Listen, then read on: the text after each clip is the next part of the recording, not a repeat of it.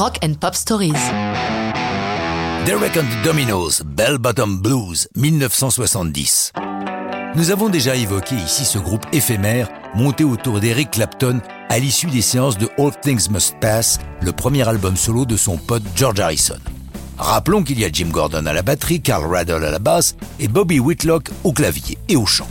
De Layla and Other Assorted Love Songs, leur premier et unique album, tout le monde connaît évidemment Layla, mais tout le disque est à découvrir, avec des petites perles comme ce Bell Bottom Blues.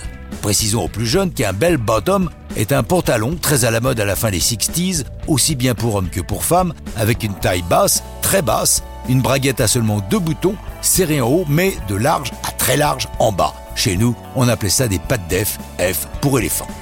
Bell Bottom Blues voit le jour en France. Eric et sa bande ont décidé pour se rôder de faire une tournée des petits clubs dans toute l'Europe. Sur la route, Whitlock et Clapton composent des chansons à tour de bras. Comme on le sait, Clapton est secrètement amoureux de la femme de son pote Harrison, mais cet amour contrarié ne l'empêche pas de regarder ailleurs. La suite, c'est Whitlock qui raconte. Eric a rencontré cette fille. Elle était comme une princesse persane et elle portait des belles bottoms.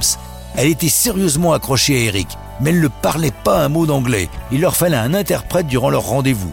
L'histoire n'a pas duré bien longtemps, tout juste une semaine, mais c'est ce qui a inspiré la chanson. On l'a commencé tout de suite sur place, puis on l'a terminé chez Eric, dans le salon de télé de sa maison de Hartwood Hedge.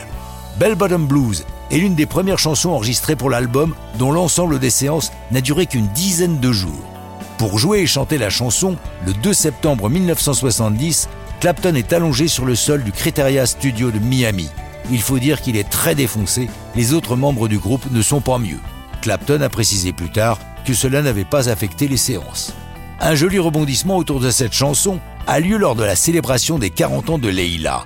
Comme la maison de disques prépare un packaging spécial, Clapton est attentif à tout et demande à Michael Eaton, son manager, ce que Bobby Whitlock a comme droit sur les chansons.